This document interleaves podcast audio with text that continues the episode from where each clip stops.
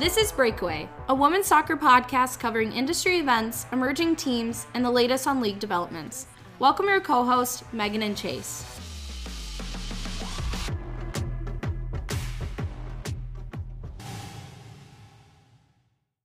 Welcome to Breakaway, a podcast covering the events shaping the world of women's soccer.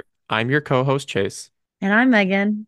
And today we are beginning a two part series on the newest social media report issued by FIFA. But before we begin, Megan, icebreaker question Are you a believer in New Year's resolutions? And if so, what is your resolution?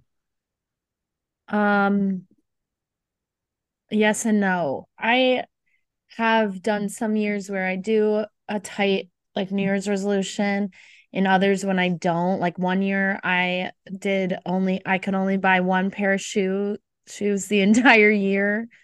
That was your um, resolution, only one pair of shoes you can buy. Yeah, I was that the on... year that you bought your red bottoms or whatever? No, no, it was the year before that actually. And I did plan, I was like, okay, if you only can buy one pair, like you can get a nice pair of shoes, aka something over $500. And I had it on a sticky note in my mirror, on my mirror in my bathroom, and it was like one pair of shoes in 2022. And then it was like the other New Year's resolutions were like love people more and like like cheesy things like that. And, so you went from love people more to you can only buy one yeah. pair of shoes self control. we were working on love and self control. Okay, and um that's fair. I like that. Yeah, I bought like a pair of white boots from DSW that year that I don't even wear anymore. And um they're very pretty, but they're really high. Um, mm. but this year my New Year's resolution is to read 50 books. And I'm almost I'm like one third of away with my third book of 2024. I forgot the year um, how about you? Do you have any New Year's resolutions?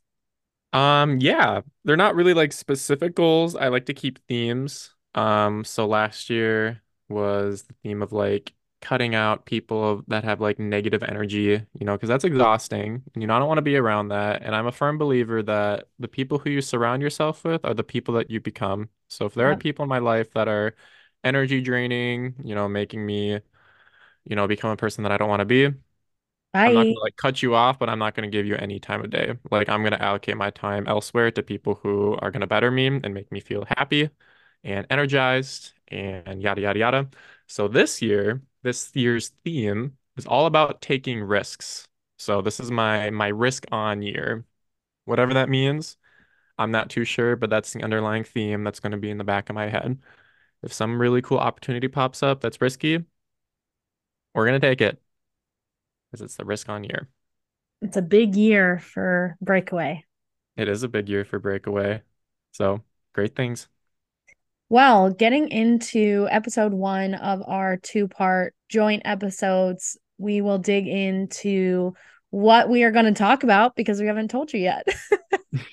As I'm sitting here, we haven't um, revealed that. So today and our next podcast will cover FIFA's social media protection services and their analysis from the Women's World Cup 2023 that was hosted in Australia and New Zealand this past summer. Um, so, the Social Media Protection Service, also known as SMPS, um, was formed by FIFA. And this analysis that we're going to cover uses some comparative analysis to the men's World Cup in Qatar, but its main focus is the FIFA Women's World Cup. So the dates that this data was collected was July 19th, 2023 through August 21st, 2023. So that entire time during the tournament. The data was collected across major platforms on social media. So that includes X, formerly Twitter. Fun side note, it's still Twitter on my phone because I refuse to update the app. but I don't use Twitter anyways. But um, Instagram, Facebook, TikTok, and YouTube. The service launched in 2022 for FIFA World Cup in Qatar and has been used at five other FIFA affiliated tournaments before the Women's World Cup. Um, before we get into the raw data numbers collected, Chase, do you know why FIFA created the SMPS to begin with? Yeah, so it was created after a huge online surge in social media abuse in specific comments, specifically from the UEFA Euro 2020 World Cup and the 2021 Africa Cup of Nations. So um, this brought up a huge upcry for something that needs to be done. And so this it's it's more so like a it's a mixture of like an AI software and just like a human review process is what SMPS really is. And so from those events, this service was created by FIFA in response to having to now need to address the rise in basically just hate speech and abuse on social media accounts towards players, towards teams, towards refs, ex players, things like that. Yeah, what's really cool about this in general is that not many other sports have taken this upon themselves to face the problem. And so we'll get more into what this program does, how it helps players, and what it has analyzed from the World Cup.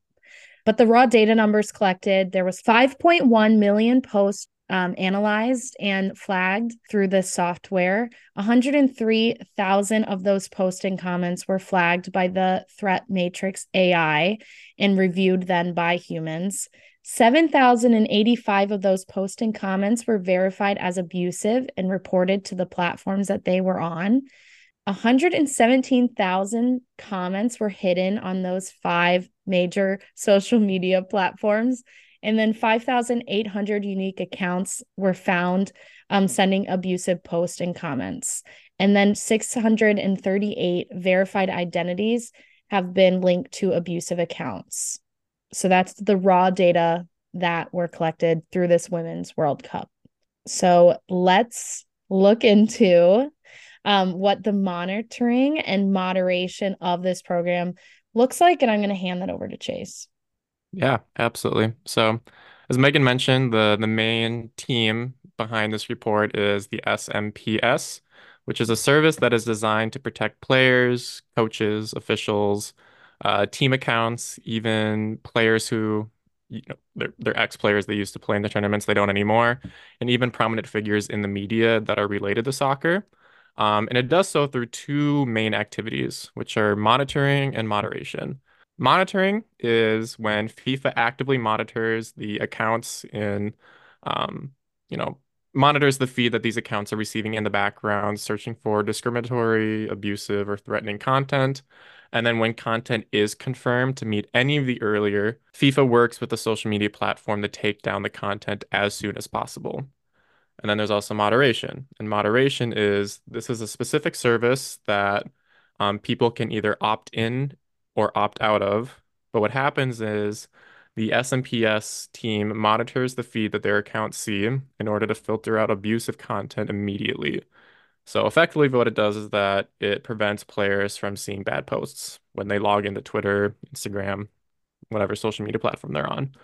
Um, and so during the 2023 World Cup, 2,111 active accounts were covered across the five platforms that Megan mentioned earlier. And then for those who are really curious, those specific figures are 697 players and coaches with 1,805 accounts, 29 officials, so think of like refs, people who work the games, with 37 accounts, 32 teams with 202 accounts, 35 ex players and media figures that have 63 accounts, and then four active tournament accounts. So the SMPS has been in effect across multiple global competitions.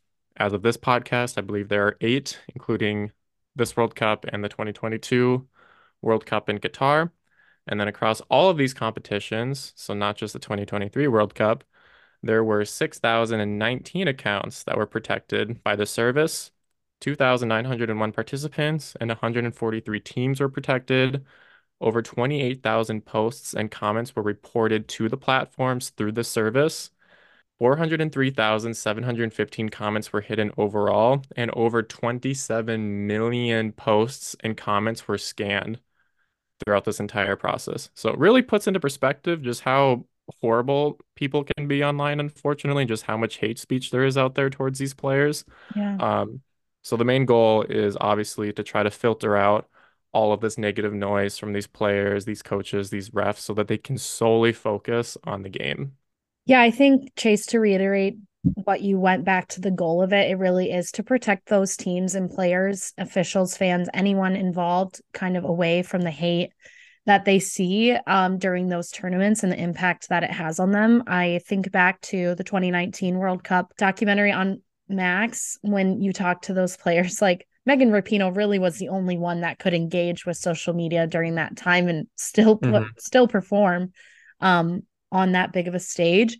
Uh, but most players definitely need that, and even to Megan Rapinoe, I'm sure at some point needs a certain type of privacy and of um, you know, a shelter around them in regards to what is being said online during that high stakes time. Mm-hmm. Uh, so going into that, the key findings that they found at this women's World Cup is what we're going to cover uh, for the majority of the rest of the podcast. So I'll start off with some key things that stuck out to me in terms of the key findings, but Chase, feel free to chime in, obviously. They found that 150 players were targeted at the World Cup. Two teams stuck out the most the USA and Argentina. Surprise, surprise. um, the USA squad was coming into the World Cup, obviously, with being two times champs right before, which set a level of um, awareness for them. Mm-hmm. It's interesting.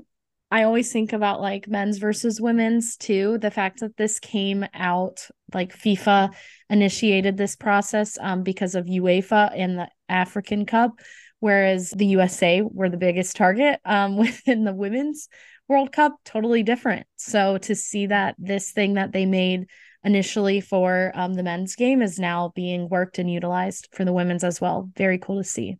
Mm-hmm. Um, the perception of the USA coming into this World Cup within the US specifically um, found them to be anti-American and unpatriotic, is what this the findings um, explained, because they did not sing the national anthem essentially. So that was the biggest thing for the USA that got targeted. Uh, one Argentina player was targeted specifically for a scandal that Chase and I are having a hard time finding online. So yeah, they kept it very discreet. So if anyone can find anything, please let us know. But we searched pretty hard and we can't, we don't know which specific Argentina player it's referring to. Yeah, and they do talk about one specific US player being targeted as well. Um, they don't allude to their names, probably probably for privacy sake. Um, but me and Chase have our speculations. one other key finding I found is political leaders when they would comment, um, even encouraging words towards these teams, it spurred on a lot of more online interaction and most likely not, or in most circumstances, was not good. So if in our example, which I can very well see within American politics, when Biden would then support the women's team and say something for that, people would get really upset and then, you know, be posting about how can the president support something so unpatriotic. That's my conclusion that I made myself. I mm-hmm. also think they talked about it too in this article later on about England's team um, and how the royal family didn't come for the final and how that spurred a lot of online discussion as well. Interesting. I actually did not know that part. Yeah, it um so I even remember like during the World Cup when it happened and I did find it weird. I'm like your female team is literally in uh, the final of the FIFA Women's World Cup, and they didn't send anyone from the royal family. I think Prince William um, was on vacation with his family or something, and that's why he said he couldn't go. Yeah, I have my opinions on that, and I can see why people would post. and then the last kind of raw fact um, that they found was one out of five players were targeted, which you know equates to about twenty percent. That is insane. Um, and to think that players specifically uh, were targeted that much, not just as teams, but as individual players. So zooming out here a little bit, I kind of want to cover what are the what is the nature of a lot of the comments that were given out there. Um, so I I summarized them, and here's what I was able to take away from the report. So threats were given throughout the entire tournament. It wasn't just given at the final. It wasn't just given when specific teams were being knocked out of the tournament. Um, maybe an exception is the United States because I know people were shocked by that, but in general, it was given throughout the entire tournament, and a lot of the comments were unfortunately sexually abusive in nature. Yep. Um, but it wasn't just the players that were targeted; it was also match officials as well. As you mentioned, Megan, one in five players were targeted during this tournament, which is just crazy to think about. And unfortunately, homophobia was horrendous. Almost double the amount of homophobic comments were made during the 2023 World Cup compared to the 2022 World Cup in Qatar. And naturally, some platforms dealt with the issue better than others. A fact that I found was really interesting was where throughout the world these comments were coming from. And so the report provided a really nice landscape of, you know, the region of the world and showing like which parts of the world are producing the most comments. And unfortunately, 67% of abusive comments came from North and Central America, which when I think about it, I'm not overly surprised since the United States, you know, our team came from there. Um, and there was such a big target on our team's back coming into the tournament anyways because of how successful we've been over the last couple of years. Um, and just with some of the more outspoken players on our team and the fight for equal pay that the U.S. women's national team just fought through, which is kind of a, you know, a landmark moment for women's soccer at large. A lot of teams are getting a lot of more support for their fights for equal pay based off of the successes of the U.S. women's national team. So I think with being the world leader, it's just kind of a burden that you have to bear. But unfortunately, 67% did come from North and Central America. 6% came from South America, 21% came from European countries, 2% from Africa, 4% from Oceania, and then less than 1% were spread across the rest of the world. So now that we know the nature of these comments, who they're targeting, where in the world they're coming from, I now want to pivot to investigating which social media platforms they occur on. At this point, you might be asking yourself, do comments appear on certain platforms more than others? Yes, they do, 100%. So let's dive right on in. So during the 2023 World Cup, as Megan mentioned earlier, over 5 million posts and comments were scanned on all platforms covered by SMPS. If you forgot, that is X, formerly known as Twitter, Instagram, Facebook, TikTok, and YouTube. Um, so I'm just going to go over some key facts and findings. Megan, please feel free to jump in. There's a lot to cover in the section, so if I miss something, jump right on in. Um, but before I go in, I want to give a quick overview of how this whole process works. So SMPS scans the system using an AI tool, and by system, I mean all the all the feed that comes through on these different social media platforms. Posts and comments that are flagged by the AI software get sent to humans for additional review. And then from that review process, comments that are deemed to be abusive are reported to the platforms themselves, and those platforms are responsible for moving the posts.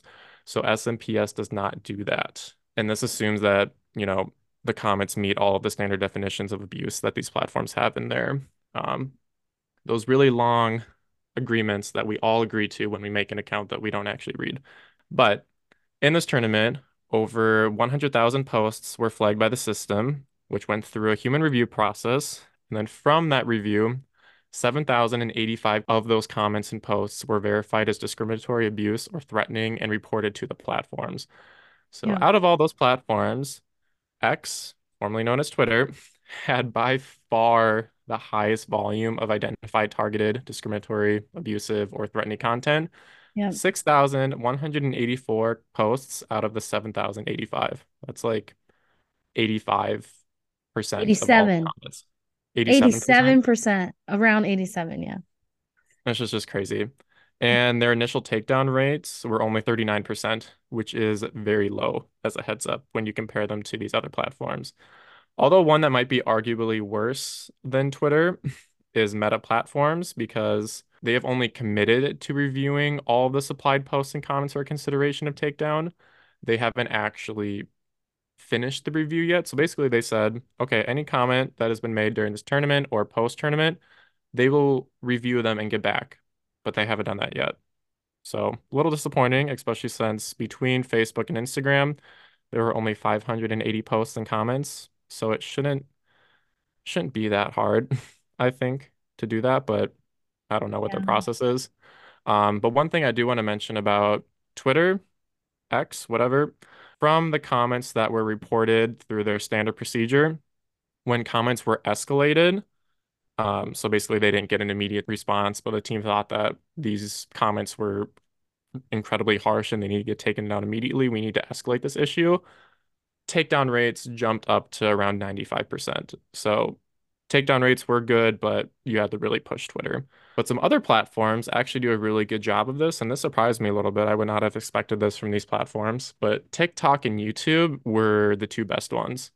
Um, they worked with the SMPS very smoothly and boasted really high percentage takedown rates between 80 and 100%. It doesn't surprise me as much though when you think about I think TikTok is surprising. Um, but I think YouTube makes sense in terms of, you know, Google just has a better better reputation in terms of working with the public. I mean, they're not perfect by any means. Um, but I think compared to Meta specifically, um, Twitter, I think too, is just like the wild, wild west of social media at this point in time. Um, hence the, you know, great amount of num like the great amount of comments that were just found on Twitter compared to uh, every other platform. Um, but yeah, Twitter is a mess with the news or sorry, X with what's his name? The Tesla guy. Why am I blinking? Elon Musk. Elon Musk. um you know it's kind of it's it's changed the landscape there uh it's also always been more of a like an ebb and flow of what people are thinking whereas instagram and and uh facebook are more about appearances and and tiktok is more about creating. So i think uh it lends to itself to that. It literally is a forum made for that.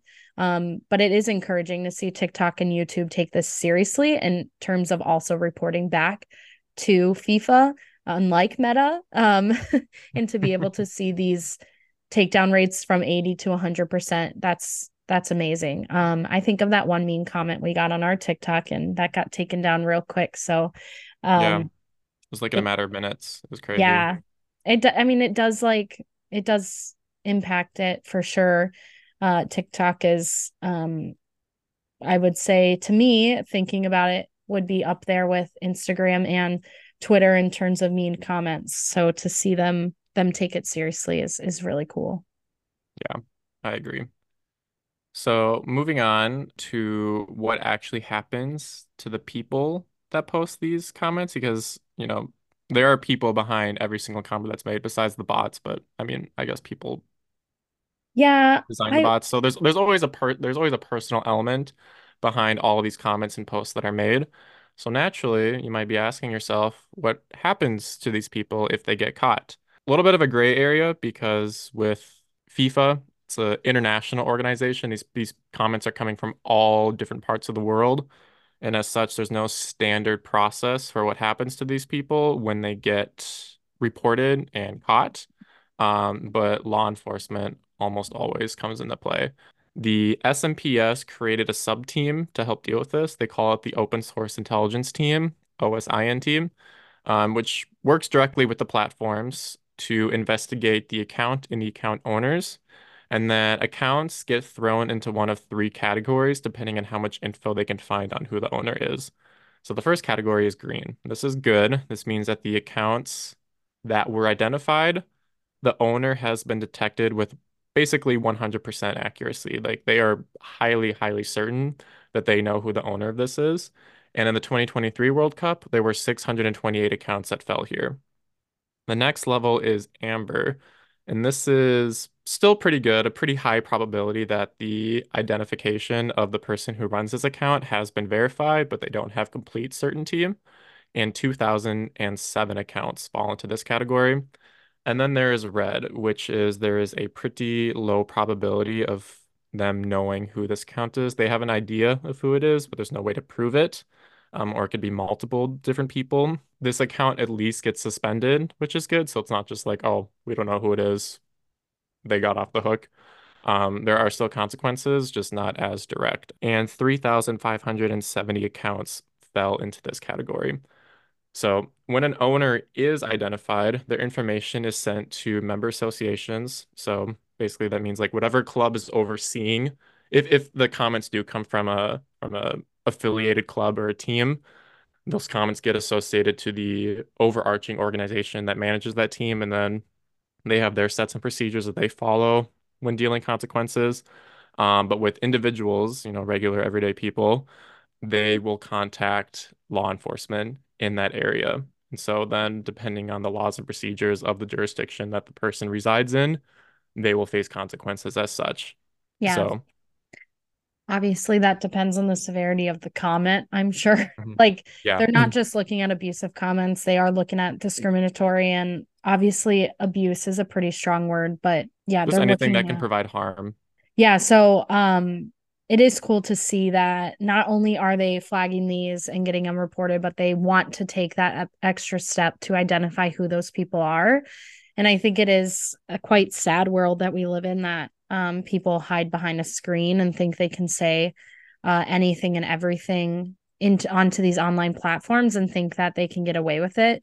Um, but there are real people at stake. And so i think to to tie this up um, and lead into what we're going to talk about next time is again the goal of this is to protect players and to protect teams and coaches and officials and um, broadcasters and all even the fans so that we cannot um, see these hateful comments towards the people that we admire and that we cheer for and that we root for. And um, i think in our next episode we'll cover you know who these targeted players were uh, potentially events that caused spikes comparative analysis next steps and and monitor monitoring scope um, proactively in the future. So it doesn't end here but i think you know to think about fifa is taking this extra step uh, Mhm. to develop this and to invest in this which is super super encouraging to me Yeah, same here. And knowing that what you say online does have consequences, like you're no longer just protected by some anonymous screen. You know, I feel like there's a lot of negative hype around artificial intelligence, as as there should be. It's, you know, it's a new technology. It's pretty scary. We don't know the repercussions of it, but being able to see it used in a positive application like this Yep. Is encouraging. It just gives me a lot of hope that maybe when people start to understand like okay there are actually consequences to what I'm going to say they will be less inclined to say those mean comments so yeah um, hopeful that this helps reduce the amount of hate speech that's out there but that's pretty wishful thinking so I'm not going to make that prediction And I will say, like, if I know Chase still needs to finish it, like our listeners, you really should watch the Under Pressure documentary on Netflix. And it really goes into the pressure, obviously, Megan. it goes into um just what the US women's national team experienced at this World Cup, which alludes to uh this analysis that was presented by FIFA.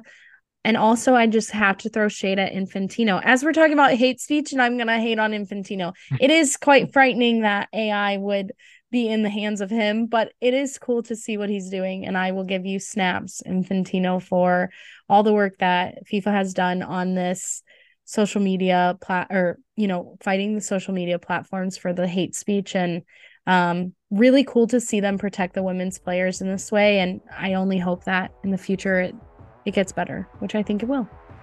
Agreed. Well we'll end it there y'all. We will see you next week for part two. Stay tuned Bye. bye Thank you for tuning in. If you enjoyed this episode, please take a moment to rate us and leave us a review. Your feedback helps us improve and reach more listeners like you. Also, don't forget to follow us on Instagram at Breakaway Podcast for updates on our latest episodes and behind the scenes content. We appreciate your support and hope you'll join us for our next episode.